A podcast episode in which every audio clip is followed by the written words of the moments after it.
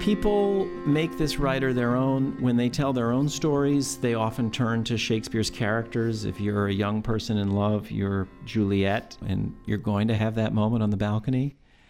If you are an untested leader, you're Prince Hal, and you're going to face your Agincourt. Or if you're an outsider, you're Othello, and you're going to have to face your Iago those are the stories that we use to try to tell our own stories. And i just i think it's amazing that that anybody could could have their work adapted so widely.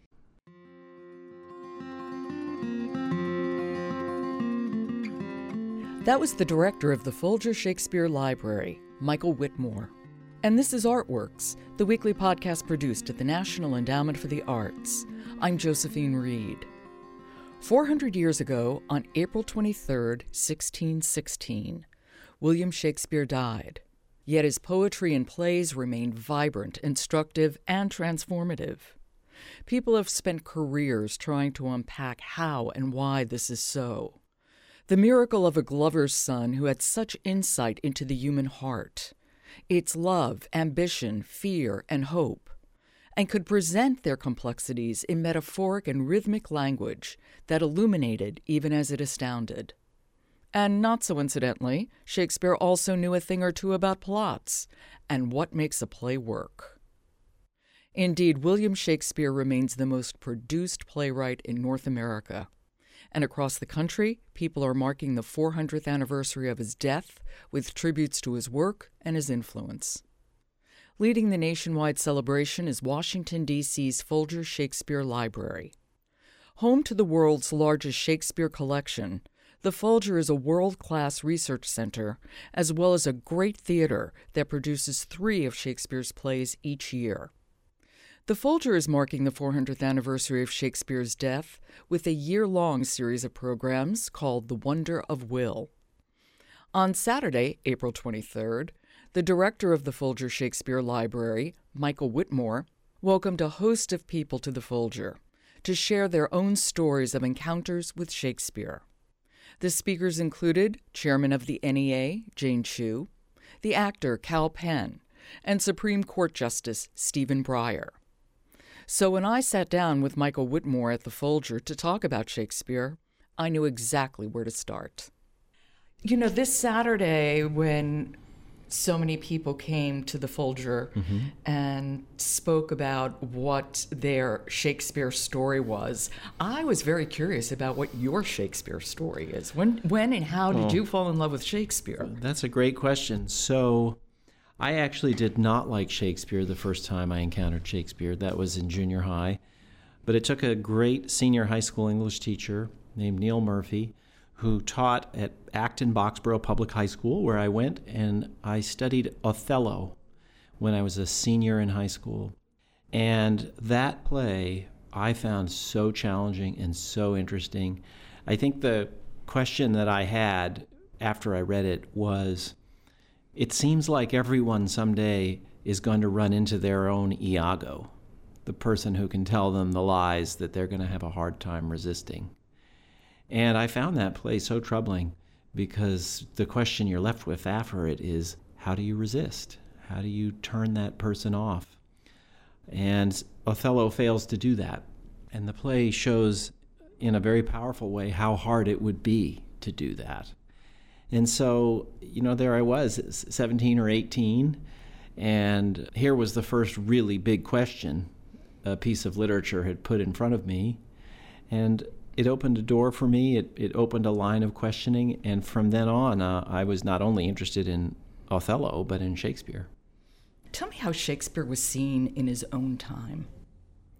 Well, Shakespeare was known in his own time. When he arrives in London and starts writing plays and publishing sonnets, people take notice. And we know that not only because people are putting his name on plays when they're published, including plays that he didn't write.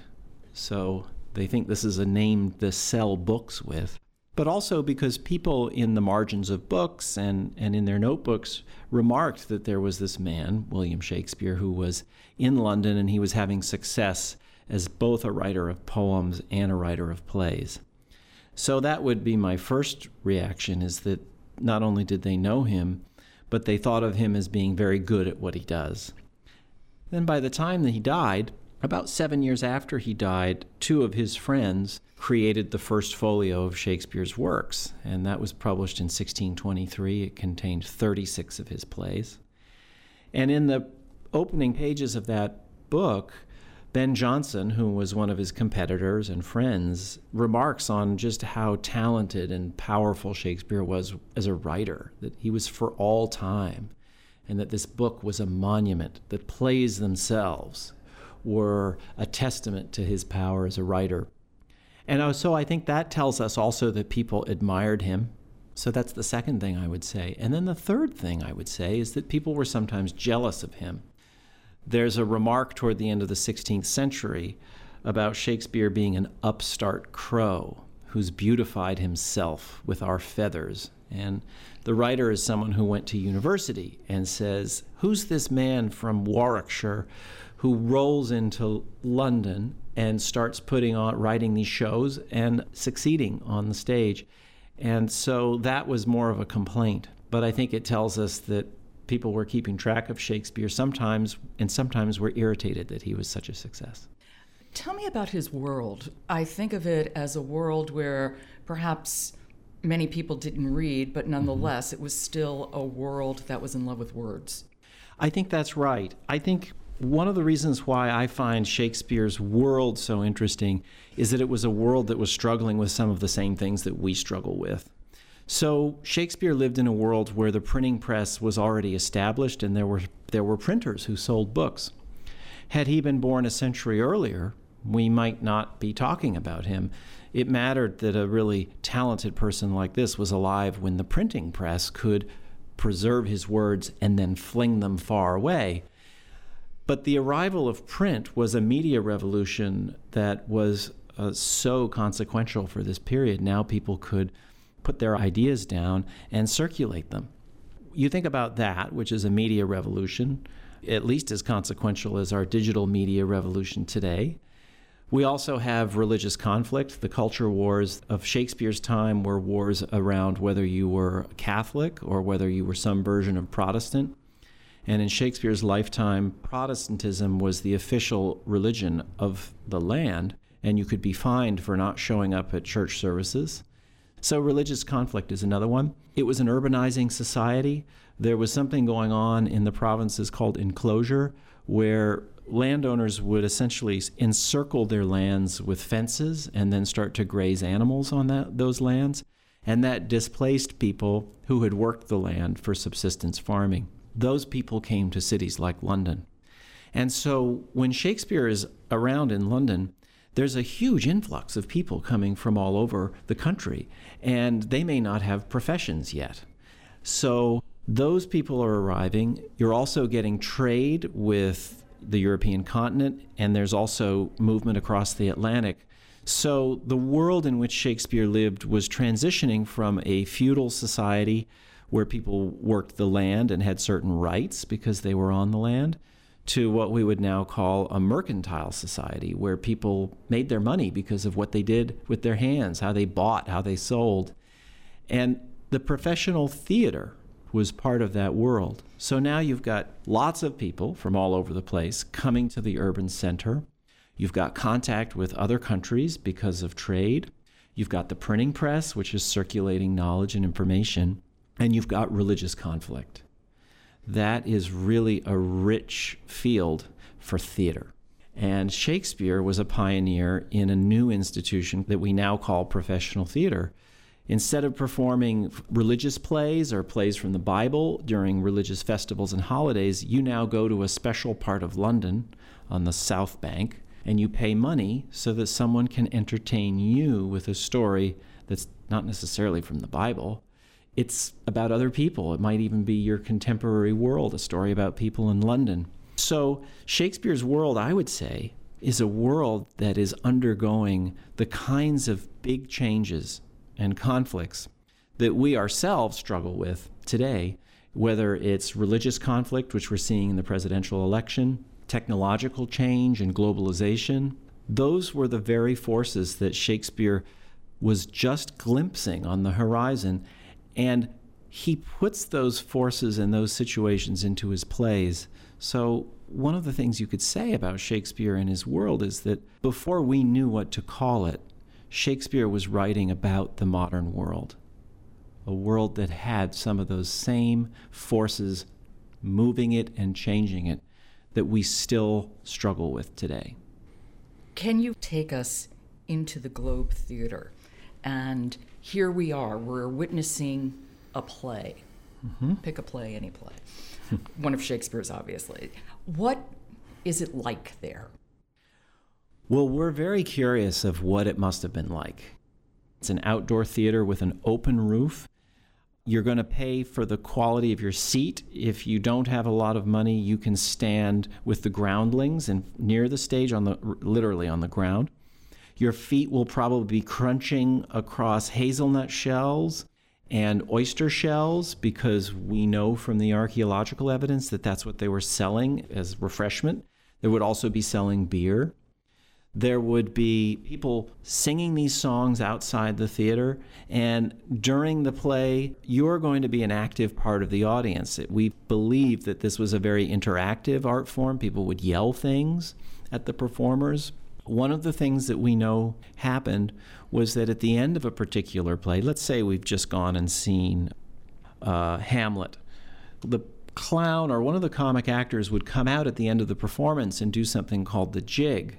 Now, the jig could be a song, it could be some dancing, but it often involved people yelling things at the performers. And then the performer has to come up with a clever, witty answer and kind of outsmart the crowd. So you might yell out, Well, why does the dog bark at night? And then the clown has to say something devastatingly funny to, to whatever you've called out. So we know there's some competition between the audience and the actors. And that was probably good. It led to great comic writing, but it also meant that people could really give it to the people on stage and the actors could give it right back. There's still more to learn about what theater and the theatrical art form was like in this period and work in collections like ours, we have the largest Shakespeare collection in the world, has allowed scholars to say more about just what kind of experience that must have been. I do want to talk about Shakespeare in America, but since you brought up the collection here, the Folger Shakespeare Library is truly unique because it's an extraordinary research center. You do conservation here, mm-hmm. you have educational programs, concerts, and you have a fabulous theater that actually presents the plays. Yeah. Well, we were created as an institution dedicated to the public that would take the greatest collection for Shakespeare and one of the largest collections of Renaissance literature and manuscripts and use it so that we can continue this conversation with Shakespeare and his age. So, the first Elizabethan theater in North America is part of our building, and it's a beautiful, rough example of a two column stage. It has a little bit of an inn yard look. It allows people to get a sense and a feel for what it must have been like in those original performance conditions. We do three Shakespeare plays a year. And what is special about our theater is that it's so intimate. It's a small indoor theater. It doesn't have the open skies like the Globe, which is another fascinating place to see a play. But what happens is that you start to feel that the actors are playing for you personally. And you can hear their voices, you can hear them breathing. And that's part of this immersive, interactive art form, which is the theater. But what's special, I think, about us is that we have the ability, because we have all of the sources literally downstairs, and we have a community that's been studying those sources for 80 years. When we perform something, we're able to not only know what the words mean, but to provide a sense for people of what, what people have been saying about these plays for the last 400 years. How have Americans made Shakespeare our own? In the 19th century, Americans looked to Shakespeare for words to describe their feelings or even just speeches that they could practice and rehearse because Shakespeare wasn't a high art form in the 19th century. You could see sh- short Shakespeare speeches in vaudeville shows. Uh, Shakespeare was also, unfortunately, part of blackface and minstrel shows. And Shakespeare was part of so much of American popular culture in the 19th century. And that meant that almost everybody knew Shakespeare or recognized a character. And the result of that, I think, was that Americans looked to Shakespeare to say things or to think about things that they might not have been able to think about with their nearest neighbors or with, with people who were family. It's a bit like having an uncle that you can talk something over with, and that's a bit different from your parents or your siblings. And the fact that Shakespeare wasn't born here was probably an advantage. So we could take him, and different communities could use Shakespeare for different things. But one way to look at it is that Shakespeare was born in England. He was then adopted by Americans, and he was turned over to the world as, as more of a world citizen, a writer who could be adopted by almost anyone. And I find it interesting now. There are more Shakespeare films made in Bollywood than there are in the United States and the UK combined. So, different cultures, different art forms, different languages, Shakespeare is adopted and adapted to all of these different cultural forms and communities. My friend said her grandmother was 16 before she realized Shakespeare didn't write in Yiddish. Yeah. Yeah, who knew? Who knew? He was such a great Yiddish writer. exactly. Uh, it, you know, it's like the Germans saying that Shakespeare is much better in the original German. People make this writer their own. When they tell their own stories, they often turn to Shakespeare's characters. If you're a young person in love, you're Juliet, you know, and you're going to have that moment on the balcony. If you are an untested leader, you're Prince Hal, and you're going to face your Agincourt. Or, as I said at the beginning, if you're an outsider, you're Othello, and you're going to have to face your Iago those are the stories that we use to try to tell our own stories. And i just i think it's amazing that that anybody could could have their work adapted so widely for so long. Had he ever fall has he ever fallen out of favor? Well he must have fallen out of favor in the middle of the 17th century several decades after he died. There was a puritan revolution in england and during the civil war and the professional theaters were closed down. So there's a period of no Shakespeare, or at least performed Shakespeare. Mm-hmm. But then people start to adapt his plays again when the Civil War is over. And in fact, some of the performances, the audience wanted to see the endings changed. So there's a version of King Lear that ends with Cordelia waking up. And that was the reigning version of, on the stage for quite a while. So again, people are taking up Shakespeare's plays and doing things with them. And then if you think about 2016, the fact that people have celebrated Shakespeare all across North America. I mean, it's funny, but it's the, probably the largest celebration of a British cultural figure in the history of the Republic. I think you spoke quite eloquently about why Shakespeare is still relevant to us today. But the poetry mm. that he uses, Tony Kushner said, the greatest poet in the English language is the greatest playwright in the English language.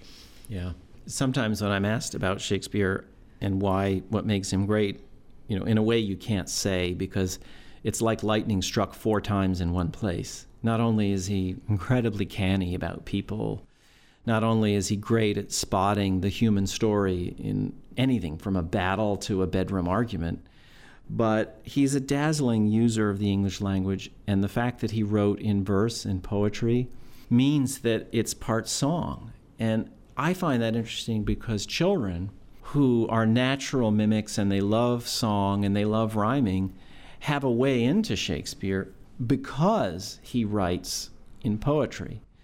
And sometimes you may not know exactly what Shakespeare means, but the fact that he's put it into a verse form means it's going to stick in your ear a little longer.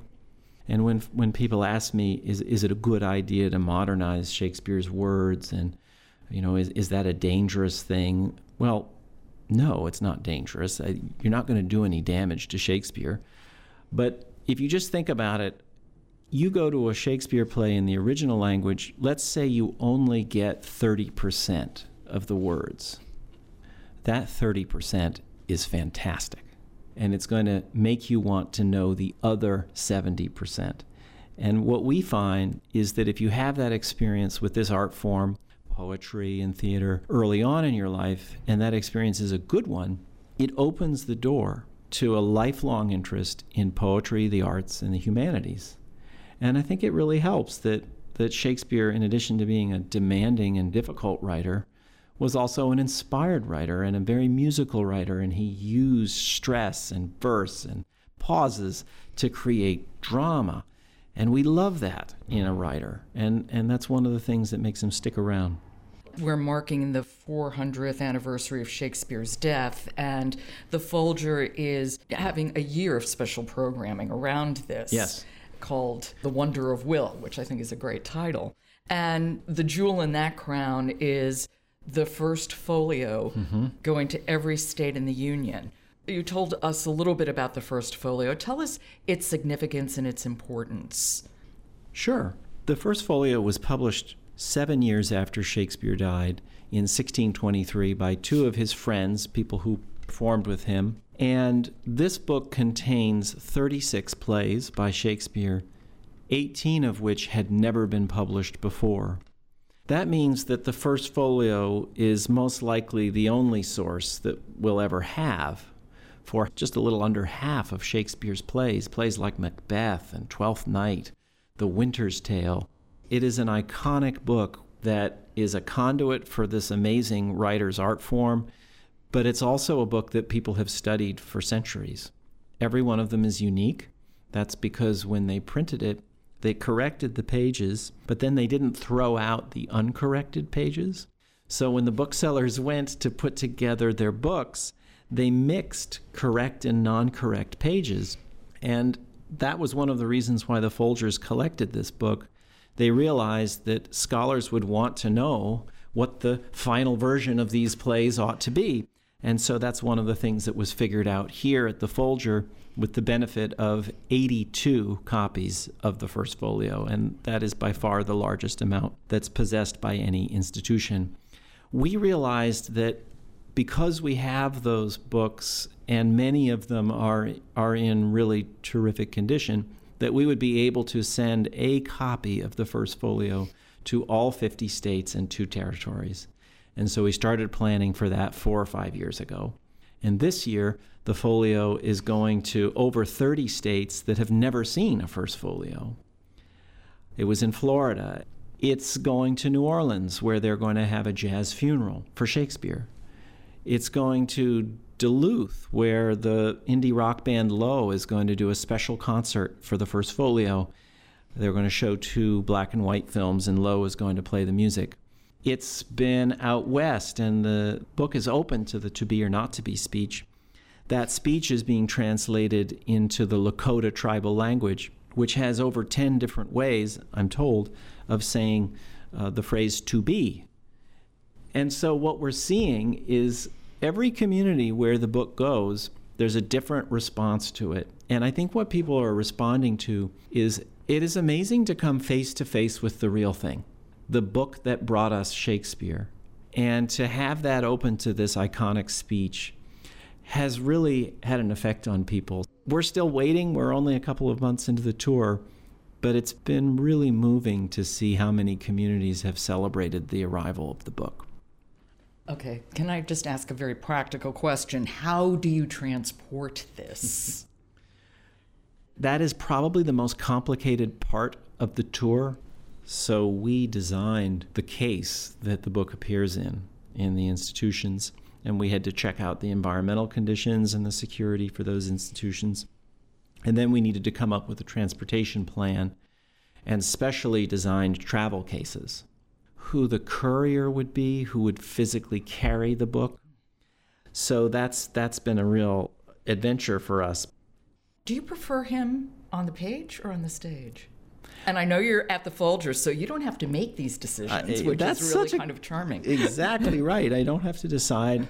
Or does it depend on the play? It would depend on the play. I would probably rather read King Lear. I was just going to say that's, and that's the one a, I'd rather. That's read. a famous one that, that has been said to be better experienced in your imagination. But the comic farces are much better to see on stage. The comedy of errors. I do think he wrote for the stage and he wrote for an audience, and it means a lot to be with other people. You think of the ends of his comedies where there's some form of reconciliation or some obstacle to to a deep connection between people has been removed and there's a sense of connection that you get when the, the characters finally turn to each other and say, you know, it's me, I'm Viola. Or, and then it's you're with other people who are having the same experience at the same time. And it's something I love about live theater.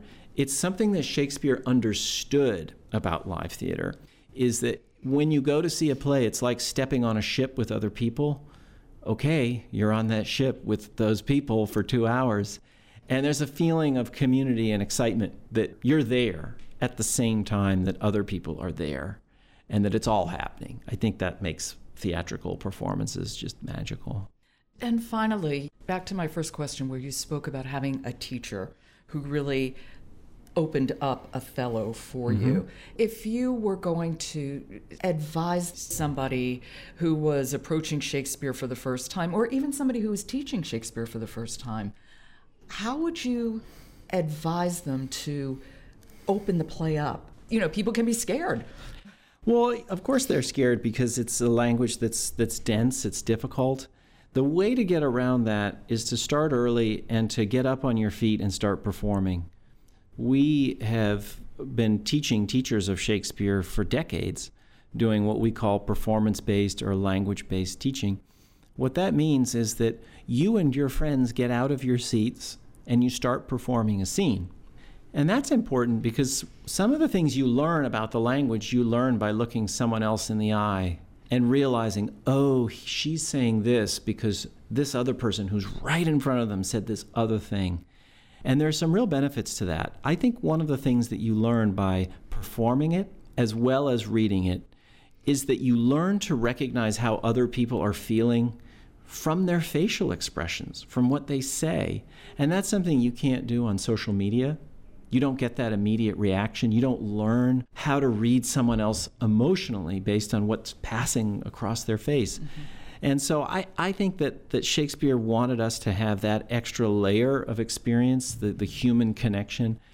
And so I would say jump in, start speaking the speeches yourself, and then try to figure out with someone else with you looking at each other what is he saying here and why is this per- what's this person's point of view that's always the first way in well michael witmore thank you so much i really appreciate you giving me your time it's a pleasure. Thank you.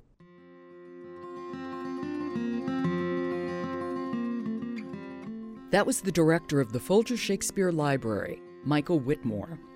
To find out more about the wonder of will or the many online resources the Folger has to offer, go to folger.edu. You've been listening to Artworks, produced at the National Endowment for the Arts. To find out how art works in communities across the country, keep checking the Artworks blog or follow us at NEA Arts on Twitter. For the National Endowment for the Arts, I'm Josephine Reed. Thanks for listening.